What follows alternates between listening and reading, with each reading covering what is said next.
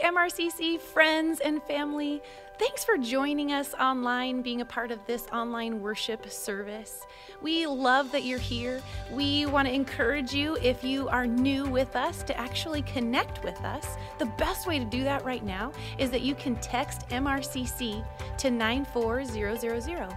And if you're not from this area, we also want to encourage you to get connected to a local church family. What a wonderful opportunity that is. That is probably the best thing you can do right now is to stay connected the best way you can in the area where you do live. But we are grateful. We are so thankful that you're here because it's a, uh, such a great opportunity to be able to worship together, right?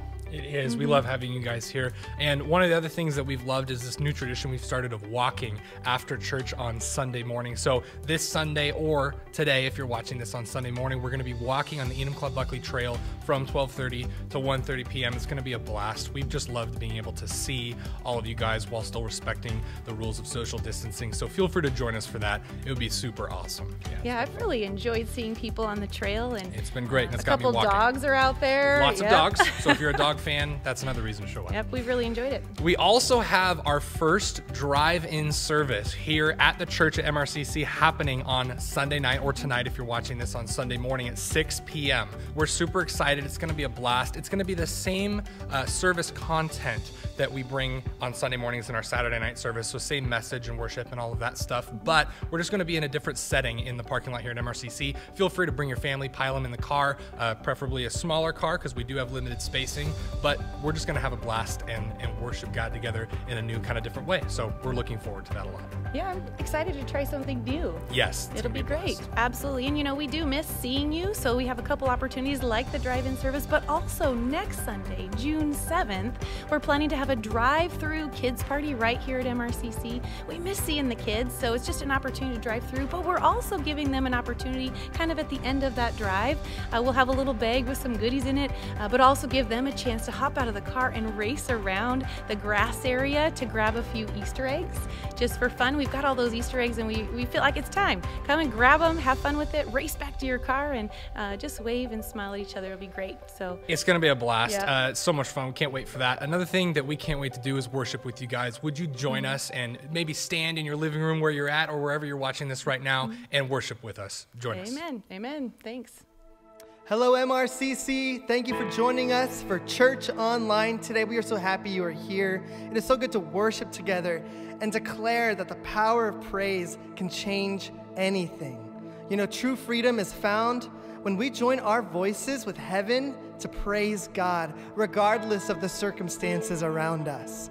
And today we get to sing a new song, and it is our prayer that it would stir up our faith and encourage us to fix our eyes on God and grasp this weapon of praise that silences the enemy and calms the storm.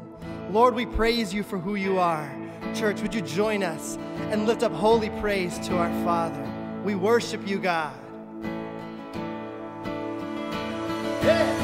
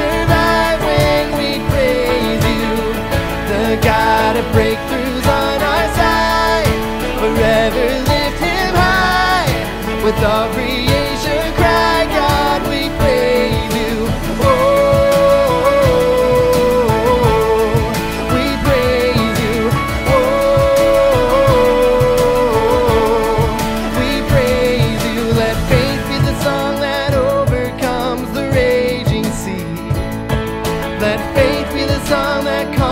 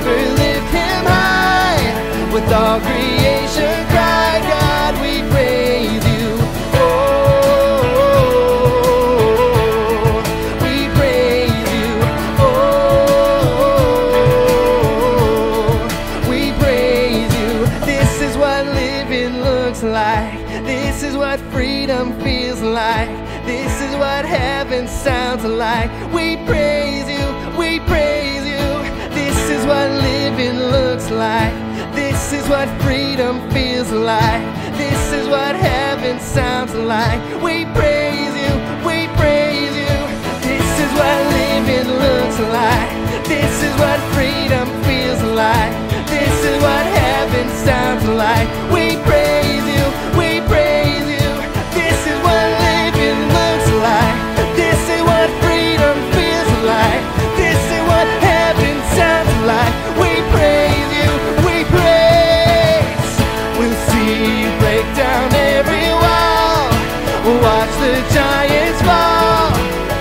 Cannot survive when we praise you. The God of breakthroughs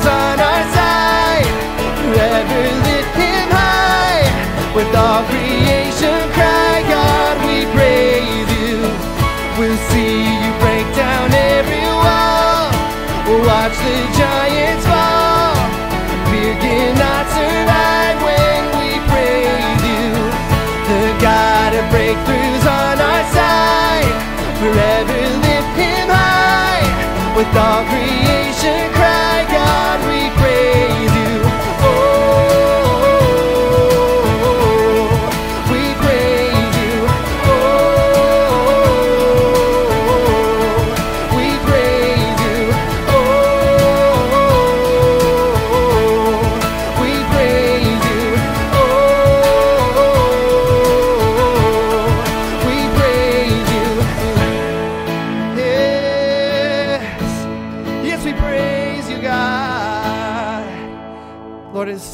praise you. We worship you.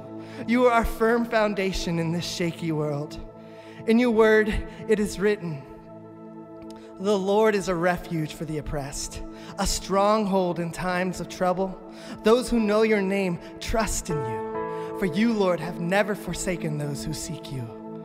And it also says, Be strong and courageous. Do not be afraid or terrified because of them. For the Lord your God goes with you. He will never leave you nor forsake you. Amen. Lord, you are moving. You are at work even now. Lord, you are faithful. You're always faithful. As your church, can we remember that? Can we praise you for that? Our faithful God, our firm foundation, how we trust you, we worship. Walking around these walls, I thought by now they'd fall. But you have never failed me yet. Do you believe that, church? Always, always faithful. Waiting for change to come. Knowing the battle's won. For you have never failed me yet. Cause his promises are true. Always. Your promise still stands. Great is your faithfulness, your faithfulness. I'm still in your hands. My confidence. You never failed me yet, and you never will. No, no, you never will. I know the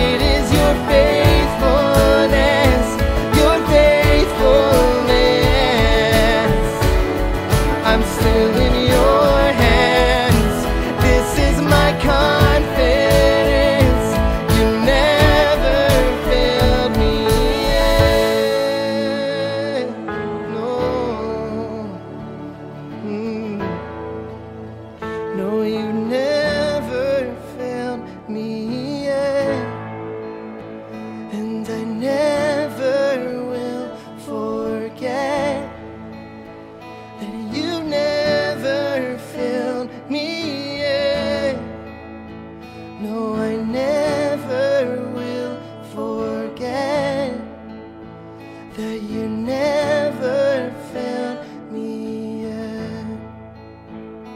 How we trust you, how we trust you.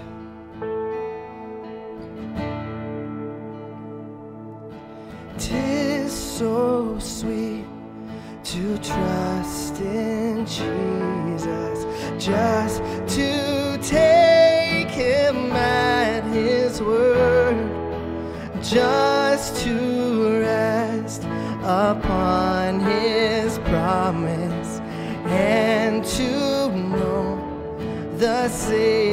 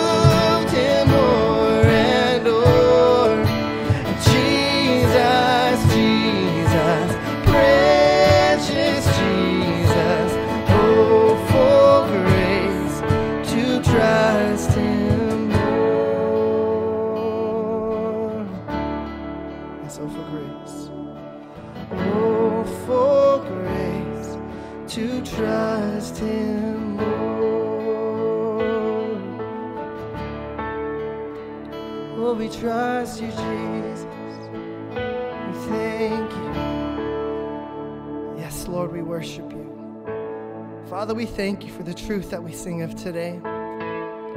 God, would you forgive us for the times that we lack faith? We repent of that as your church. God, help us trust you even more. Now, knowing that you are in control, knowing that you are at work, knowing that you are moving, let us not lose sight of that. We set our eyes on you, God, in this moment, in this season. And we know that you are working good through it all. Because that's who you are. Wow, what a God worthy of our praise. What a Savior worthy of our worship. And so we lift it up to you and join the heavens in praise of who you are. And as your church, we say thank you. In Jesus' name, amen. Amen, church. So great to worship our great God together.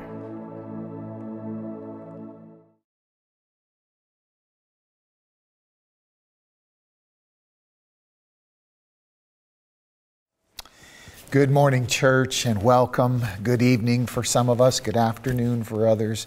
It is great to be together. Thank you, Pastor Weston and the worship team, for, for bringing us into the presence of God. You know, every week, I, I think I must be like most of you, in that every week when it comes time for online service and we hear Pastor Weston and the worship team begin to lead us into worship, something leaps in us, something rejoices in us. It feels so right and good. And, and so, thank you, worship team, for bringing us into the presence of God in our hearts. And, and I also want to encourage us, church, that in this moment we are gathered together in spirit. Uh, when we choose to come together like this to worship and spend time in God's Word, the, the, the coming together that happens in our spirits is even deeper than the coming together that happens when we gather in a room. So uh, we're all looking forward to that time, but know that what we experience when we choose to come together like this is,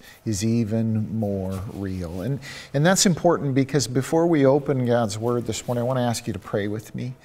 Um, as probably most of us are aware, some really awful things happening in our country uh, this week. Uh, the news is full of it. And, um, you know, God makes us a promise, church. He says that if, if my people who are called by my name will humble themselves and pray, I will heal their land. And, and our land needs healing. Uh, it is obvious that our land wrestles deeply still with division and strife and racism and, and so many uh, ills that uh, afflict us, uh, for which the healing is a spiritual one and only a spiritual one. It has to be our heart. So I want to ask you to, to pray with me. The Bible says that you and I are a kingdom of priests, a holy nation and that we intercede for the world around us. Can I ask you to bow your head and pray with me for our land uh, together this morning? Would you do that? God, we come to you together this morning, your sons and daughters, the people that you have designated as a kingdom of priests in this land. And Lord, we come to you on behalf of our land and we pray for that healing that changes our hearts, God. We pray for that, that deep repentance that changes the heart. God, our, our land is deeply sick in spirit. Uh, even as we wrestle with sicknesses of the body. And it is that sickness of our spirit, God, that afflicts us most. We cry out to you and pray for healing. We confess our sins. We confess that we are a wayward culture. And, and, we ask, Lord, that you would come and, and change that, that you would bring uh, the change in our hearts, Lord, that puts that kind of ugliness and darkness uh, to death. Lord, we pray for that. We cry out to you for healing from this virus and all sicknesses, but even more, Lord, we pray that you would wash away those afflictions of the Spirit God, that, um, that afflict us the most. We pray for that. And we pray as your sons and daughters. We pray as your people. We pray for those who don't know you, God. We cry out on their behalf. And we do that together in Jesus' name. Amen. Amen. Thank you for doing that. I hope that you uh, remain in prayer for these kinds of things. Ultimately, uh, it's what go, goes on in our hearts that uh, is the solution. And that's why we preach the gospel. That's why we, we bring this message of God's grace and love again and again. So this morning we're going to continue uh, our journey in Hebrews. We're in chapter 2 uh, this morning. If you want to grab your Bible and turn there. And, and while you're doing that, Hebrews chapter 2, verses 1 to 18, uh, let me ask you have you, ever, have you ever been in a car accident? You know, the reality is way more of us have than, than we think. In fact, a government study uh, released a couple years ago reveals that statistically speaking, one in three of us will be in a significant car accident at some point in our lives. So it's very common, and probably as I ask you that question, many of us are flashing back to memories of car accidents that we were involved in. I can think of, of several, and if you wonder why I was involved in several, maybe you've never driven with me. But um, you, you heard, of course, about the blonde who was told uh, that most car accidents happen within two miles of your home. And hearing that, she immediately moved. Yeah, I'm sorry. I apologize for that.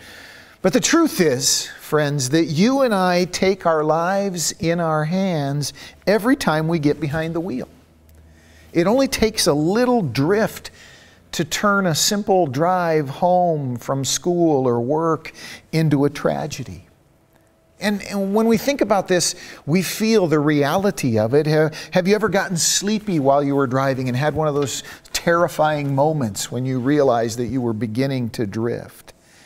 And all of us have come up with ways to kind of cope with that. How do we stay awake on a long drive, maybe in the dark, and turn up the radio and drink more Diet Coke and stick your feet out the window? We have all come up with ways to be safe on the road.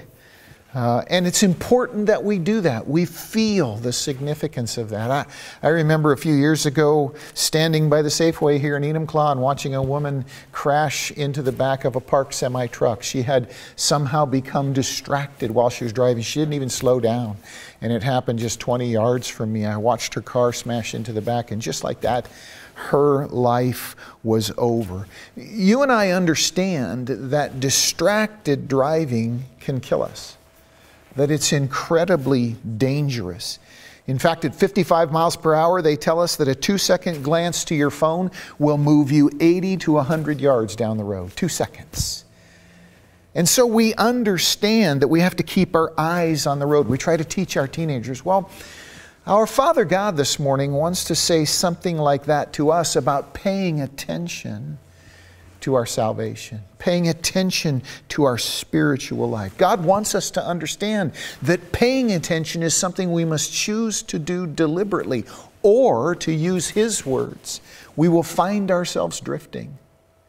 And drifting is far more dangerous than we might think it is. Because here's the reality you and I and, and everyone on this planet is hurtling towards eternity, towards judgment at a speed far greater than 55 miles per hour.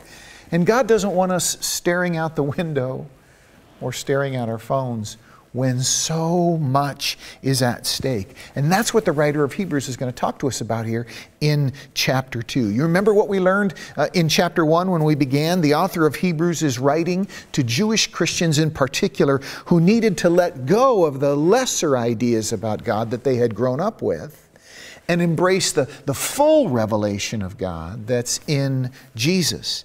Or to put it another way, when our ideas about God contradict with Jesus, we must let Him change our minds.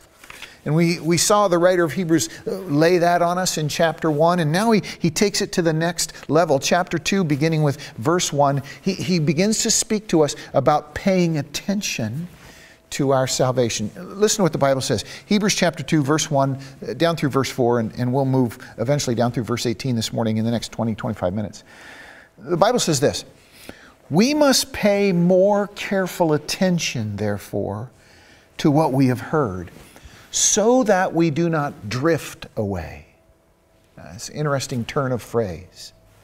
For if the message spoken by angels was binding, that's a reference to the ideas the Jews had grown up with about God, real ideas, but lesser than the fullness that's in Christ. If the message spoken by angels was binding and every violation and disobedience received its just punishment, if that was real and significant and important, how shall we escape if we ignore such a great salvation? Meaning the gospel that is in Jesus. This salvation, which was first announced by the Lord and was confirmed to us by those who heard him, and to which God also testified by signs, wonders, and various miracles and gifts of the Holy Spirit distributed according to his will. I want to invite us to, to notice three phrases here at the beginning of chapter 2. Uh, the writer talks about paying more careful attention, he talks about the danger of drifting away, and he talks about, quote, such a great salvation. And, and what he says is we've got to pay more careful attention to the gospel because if we don't, then we will drift. What does he mean by that? Well, the reality is that lots of people fall into the trap of thinking that other things in life are more important or more urgent than knowing God. But the writer of Hebrews is reminding us that that's not the case. When you're driving, you know what's most important keeping your eyes on the road, keeping your hands on the wheel paying attention to traffic around you. In the same way, the writer of Hebrews is saying the single most important part of you, everybody's day is that moment when we remember that we're to be always paying attention to a Father God. Uh, to think of this another way, how important will your career or your weight loss dreams or your hurt feelings be in that instant when you pass from this life and we go to judgment? Think about that. Some of us are, are, really upset about the government, okay, but the far more urgent and important thing is to pay attention to what's happening in our spirits and to where God is leading us. The government's passing by, eternity is hurtling towards us. We are moving towards it like passengers in a car, like drivers in a car. And, and, and the writer talks about uh, ignoring so great a salvation and he says, if you do, you will drift, you will get distracted. You'll start texting or staring out the window or get sleepy, so to speak. And then you drift. And when, when you drift, you know, the, the ugly thing about the drift is when you drift, it's sort of peaceful and blissful for a few moments. But then, boom, the car's off the road and, and you're dead. Half an inch makes all the difference. Hardly anyone ever deliberately abandons their faith because our faith makes too much sense, but lots of folks drift. And the writer of Hebrews is concerned about that. And he talks about uh, ignoring such a great salvation. What does he mean? Well, very bluntly, friends, he means that we sometimes forget. We lose touch with the reality that people are lost without God's grace, that hell is real, that judgment is coming. Uh, to lose contact with those realities is what it means to ignore such a great salvation. Sin, friends, will separate us from God, both here and now and in eternity. And Jesus stepped in and paid the penalty for our sins, absorbed the punishment for our sins. And to lose, uh, to, to let our attention drift away from that reality will cause our souls to drift. And so the writer of Hebrews says we must pay attention, like drivers in a car. We must keep our eyes fixed on the reality of what God has done for us in Christ. I remember being on a missions trip uh, many years ago as a youth pastor down in central Mexico and, and driving a van full of teenagers. And, and the area where we ended up serving was, was deep in the mountains, very remote, very rural. And the road to get there as we drove it, got increasingly narrow. Picture a mountainside like you see in Colorado or Utah. And, and there was a, a point as I drove that road with a van filled with teenagers, there was a point at which I, I became acutely aware that the wheels of the van I was driving were less than a foot from the edge of the cliff, and there was no guardrail. Can I tell you that my attention over those several miles when the road looked like that was riveted to the road? Yeah, I was fully focused on the road. The radio was off. Uh, I wasn't joking with the kids. In that moment, I was all about driving. God says, in the same way, we must pay more careful attention to our salvation. Because if we don't, we'll drift. If you had been driving that van in that moment, your eyes would have been riveted to the road because you recognized how much was at stake. In the same way, God calls us to pay careful attention. Otherwise, we get distracted. Can I just challenge you? In this time of, uh, of uh, coronavirus and, and lockdown and quarantine, more than ever, God calls us to focus our attention on our relationship with Him, on our times of prayer, on our times in His Word, on our concern for one another, on our willingness to serve, on our worship disciplines, because it is in paying more careful attention that we prevent the drift. We must stay closely in touch with what God has done for us in Christ. To put this another way, we must build our lives around our faith not our faith around our lives. We must move worship to the center of our world, prayer to the center, the scriptures to the center. There will be time for everything else, but these things keep us from drifting. You know, a man said to me recently when we were talking, he said, You know, Pastor, uh, during this time, I've just fallen out of the habit of going to church. You know, I just don't really prefer online church, and so I'm just going to wait until we gather together again. I said, Oh, my brother, don't do that. Don't do that. Now more than ever, you need to focus your attention on your faith because that is what keeps us from drifting. What is it that you do to keep your eyes on the road, so to speak? Can I invite you to think about that for a moment? Do you have a daily devotional time? Do you have a regular discipline uh, uh of recentering your attention on eternity, on what Jesus has done for you? When you do, you mitigate against that tendency to drift. And you know, uh, the, let me give you an example, a word picture of, of the kind of focus that God's talking about here. Uh, many of us will know that Ichiro Suzuki, one of the most famous of the Seattle Mariners, led Major League Baseball in hitting over seven different seasons. And when he was asked to explain his success, he said, I pay attention to important things. And then he gave an example. He said, for example, my bats. In Japan, we learn to take care of our tools and our instruments well because we know how important they are. And so he negotiated a contract with the Mizuno Sports Company to custom make every one of his bats by hand from a certain kind of wood grown in a certain part of Japan. And he doesn't just throw his bats in a bag after the game, he keeps eight of them for each game in a custom made suitcase that's shockproof, contains an internal dehumidifier, and has little bags of pellets designed to absorb moisture from the wood. And he inspects each and every one before and after each and every game. And he does that just to win a batting title. God says, in your life and mine, there's much more at stake. That is our eternity. And he says, hey, pay careful attention to these things. Keep your eyes focused on these things. They will prevent the drift that is so dangerous. And then he goes on, look at verses 5 to 9.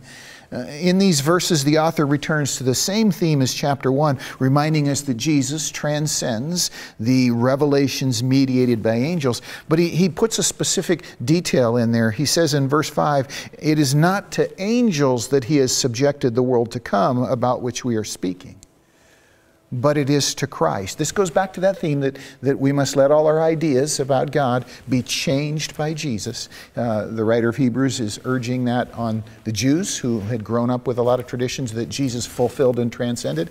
And in the same way, we who have grown up with a lot of ideas about God that we collected from the internet or country music or whatever, we are to let those be changed by Jesus and by who He is because Jesus is the one who has authority over the world to come. Again, not our government, but Him. The Jews thought this way. They thought, wow, the angels did big stuff on earth. They wiped out Pharaoh's army, knocked down the walls of Jericho, trashed Sodom and Gomorrah. But all those things, the writer of Hebrews wants us to understand, have to do with this world. And you and me are headed for a different one. And nothing is more real than that. You know, if you're riding in your car down the freeway and you're chatting with friends and you're listening to the radio and you're exchanging videos on your phone, it's easy to believe in a moment that what's happening there is more important than the fact that you're going down the freeway at 70 miles an hour. But the truth is that the fact you're going down the freeway is more significant, and to always be aware of that and pay attention to it and be focused on it is, in fact, what enables the other things to become meaningful. Well, in the same way, God calls us to keep our attention riveted on our salvation. What does this look like practically? Can I tell you a quick story? Some years ago, when Ron and I lived in another city, we had a home, uh, and uh, the home that we owned was next door to a home owned by the man who lived across the street. He rented out the house next door to us. And uh, one of the things that uh, we realized as time went by was that we had some trees that were in the backyard area that were kind of dangerous in windstorms. They were uh, in danger of coming down. And so uh, we decided that we were going to take some of these trees down on the backside of our property and kind of our backyard area.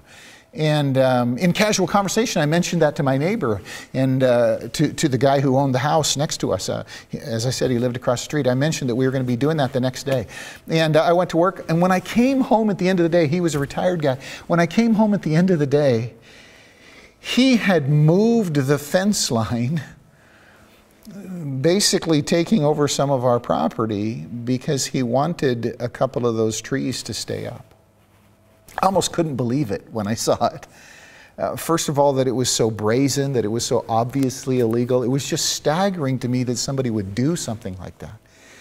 And of course, Ron and I discussed it, and one of the things we discussed is, well, of course we could go to court and, and uh, you know, sue the guy and all that. But he was not a believer, and we had been endeavoring to share our faith with him. And as we talked about it and prayed about it, we came to the decision that we weren't going to do anything that we weren't going to say a word about it, that we were going to let those trees stay, we're going to take down other ones. And then he was going to have to live across from us knowing that we never said a word about it because we felt that that would make our witness stronger. That's what it looks like to be focused more on the world to come than the world that is. Now, that's not a recipe for every situation, but that's what it looks like to be more focused on the world to come.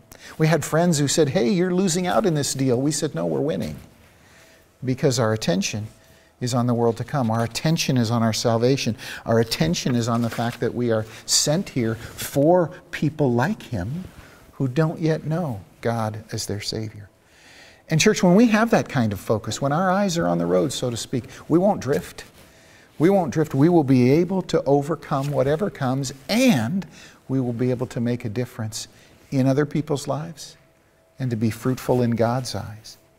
Now, as soon as the writer says that, and in verses 6 to 9 he gives some examples of it, th- then the Bible takes a turn here that we wouldn't expect. Look at verse 10 of chapter 2. In bringing many sons to glory, it was fitting that God, for whom and through whom everything exists, should make the author of their salvation perfect through suffering. Now, that's a reference to Jesus, and what it's saying is it is fitting from God's perspective to make Christ perfect through suffering. And what does that mean? How does his perfection come through suffering, and why is it fitting? Well, uh, let's do a little heavy duty study here for a moment, a little adult work. First of all, that word author in your Bible is the Greek word archegos, and it means here's the meaning someone who starts something designed to benefit someone else. An archegos is someone who, who begins a task intended for the benefit of someone else. And the picture has to do with someone else's acute need. So if I can paint, paint a picture here, suppose a ship is wrecked on the rocks offshore of an island and it's beginning to fall apart and a bunch of people are trapped on it and one person dives overboard and swims to shore with a rope so that others can be saved. That person would be Archegos. And the Bible is applying that picture to Jesus and saying that he becomes perfect, catch this, by suffering the hard swim to shore for the benefit of others. And the idea behind the word made perfect, the Greek word teleos, is the manner whereby someone is made able to carry out a task. So, how they are made able to be an archegos. So, the picture here is that Jesus found strength to go to the cross for us through enduring hardship and suffering for our benefit. That's how his perfection is made evident to us. And the reason the scripture is calling our attention to that is because we are called to the same kind of thing Jesus found strength to go to the cross through enduring hardship and suffering. I remember many years ago when I was stationed in Iceland as a, a, Marine sentry, and we were often on posts where we had to patrol outside, and it was very dark, and the weather was extreme, and it was bitterly cold, and, and there was a lot of concern about the danger of spending too much time outside.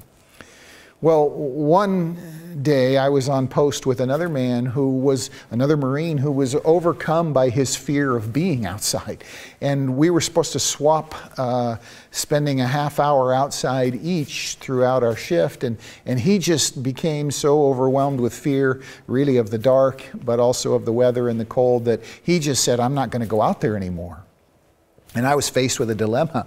Uh, either neither of us would go out there or I would stay out the whole time. And, and you know, I felt like, well, we got to have somebody on guard. So throughout that shift, I went out and stayed out the whole time. Now, something happened during that period. What happened was that I lost my fear of being out there for the whole shift. Matter of fact, that evening is an evening I'll, I'll, never forget because of the beauty of the stars, because of the glory of the the uh, oh, what am I trying? The northern lights that were happening that night in the sky. That night lives in my memory because that was the night I first really began to appreciate the beauty of the place I was stationed, the beauty of Iceland. As my fear melted away, I began to perceive what was all around me. And, and the idea is that God wants that for us. And so when the writer of Hebrews finishes this thought in verses 14 and 15, he says, Since the children have flesh and blood, he too shared in their humanity, so that by his death he might destroy him who holds the power of death, that is, the devil, and catch this, and free those who all their lives were held in slavery by their fear of death. Meaning, church, that as we set aside our fear for ourselves, God meets us in that and washes away uh, our fear of death. God wants us to know that we, His sons and daughters, believers in Christ, need have no fear of death whatsoever. Jesus came so that we wouldn't. And you know, to be very transparent, this whole virus thing looks different when you're not afraid of dying and when you're more concerned about helping other people through it than fearing for yourself. Suddenly, it looks dramatically different. That's why you and me should be the calmest people in the world during this crisis and the most patient and kind with those who are frightened because we aren't. The devil's power of death in this passage to his, refers to his ability to, to deceive about it, and he still endeavors to deceive even believers about it. But Jesus comes to set us free from that fear. So, to put it simply, and we're into the home stretch now, God in Jesus shares our humanity so that we will know that we can do what He does on behalf of others, that we can put our fear aside. I remember an emotional conversation I had with, with my son when he was struggling through middle school. Everybody struggles through middle school, uh, middle school. And I said, son, I know what you're feeling. I went through it too. I know how hard it is. And as we sat in his room that night and I shared some of my own stories from middle school, I could see how it helped him, how it lifted his heart, how he began to perceive that he could overcome his fears as well. Suddenly, I didn't seem so far away from him or so far above him or beyond him. Jesus comes that we might feel the same about our Father God that we might realize that what He calls us to, we can do, and that when we do, we are set free from fear. Uh, and the last thought look at verses 17 to 18 here in Hebrews chapter 2.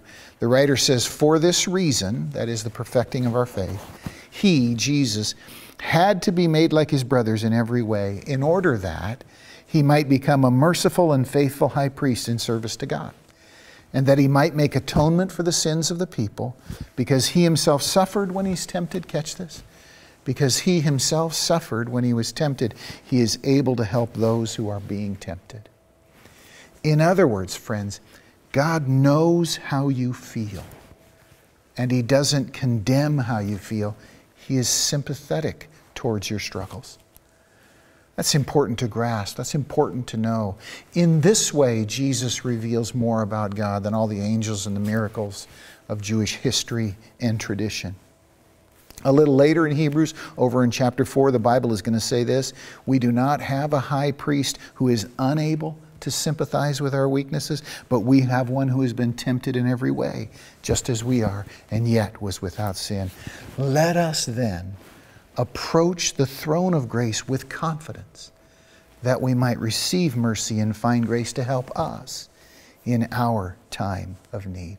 In other words, God knows how we feel. He's sympathetic towards us, and that ought to open the door for us to draw near to Him, to go to Him when we struggle and when we're in need. Sympathetic, please note, doesn't mean permissive, doesn't mean He turns a blind eye and ignores sin, but it does mean He knows how we feel. And isn't it a great feeling to meet someone who understands what you're going through? We all appreciate that feeling, and God wants us to feel that because of Jesus. Some years ago, at a church picnic in the summertime, a little girl broke her collarbone on the slip and slide while all the kids were playing together. It was an accident. Mom and dad were great about it. They understood what had happened. And, and I had broken my collarbone earlier in life. And, and so when I heard her story and I, I told her that I'd broken mine too, Mom said she really loved that. The little girl really loved knowing that I had broken mine as well. Why? Because she knew someone understood how she felt. And friends, that's what God in Jesus comes to do for you and for me to help us understand that He knows how we feel, that He invites us to draw near, and to receive the help that we need from a Father's heart. God understands how you feel. And when you know that, you're set free in your heart to draw near to Him. And that's incredibly important because the bottom line is this you and I are all headed towards judgment. And unless and until we confess our sins to a holy God and ask for His grace, then the arrival at eternity will be a tragedy. It will be an eternal wreck. But if we understand that He is for us and we simply say, God, I'm a sinner, be my Savior, then the whole thing changes. Then God, knowing that our heart is right towards Him, gives us His grace eternally. That's the gospel. That's what Jesus comes to make known to us. And Jesus comes so that we might know that God knows how we feel because He's human and to draw near to Him in Him. Let me finish with a story. Bishop William Willimon tells the story of visiting a woman in the hospital who was dying of lung cancer. She was desperately sick, laboring for every breath, and clinging to a crucifix as she very slowly died in the hospital room. When the bishop entered the room, he asked if he could pray with her and pray for her. She welcomed it. They prayed together. And then when they had finished praying, he asked her if she wanted him to get the priest from the hospital chapel, since it was obvious that she was a Catholic believer. But she only smiled and held up the crucifix, and in her weakness wheezed, It's okay. I already have a priest. God invites you to know that. God invites you to be free from your fear of death. It happens when you say, Yes, God, I admit, I admit it, I'm a sinner. Be my Savior. That's the simple gospel. To receive Jesus as your Savior is to be as free as she was in that moment. And that's what God wants for you, and that's what God seeks for us. Would you pray with me? Father God, we thank you for your word this morning. We thank you for your father hearted invitation to pay more careful attention to our salvation so that we won't drift, so that we won't be overcome by fear, so that we will be set free to serve others, especially those who don't know you yet. God, give us that grace, we pray. And Lord, for those who are here and have not received you as Savior, help them to feel and know in their hearts in this moment that a simple prayer to you will set them free from their fear of death. And that's what you want for us. We thank you for your word this morning, God. We pray your blessing as we enter into the rest of this day, and we ask it in Jesus' name. Amen. Amen. Hope that you'll be able to join us for the fellowship walk uh, this afternoon. Uh, and then uh, this evening will be uh, our first Sunday evening drive in service. It will be the same worship service and message as we're doing here online. So uh, that happens at 6 o'clock tonight. Now may the love of God the Father, the grace of the Lord Jesus Christ, and the fellowship of His Holy Spirit go with you throughout this week. Go with God. Tell someone you love them. Have a great afternoon.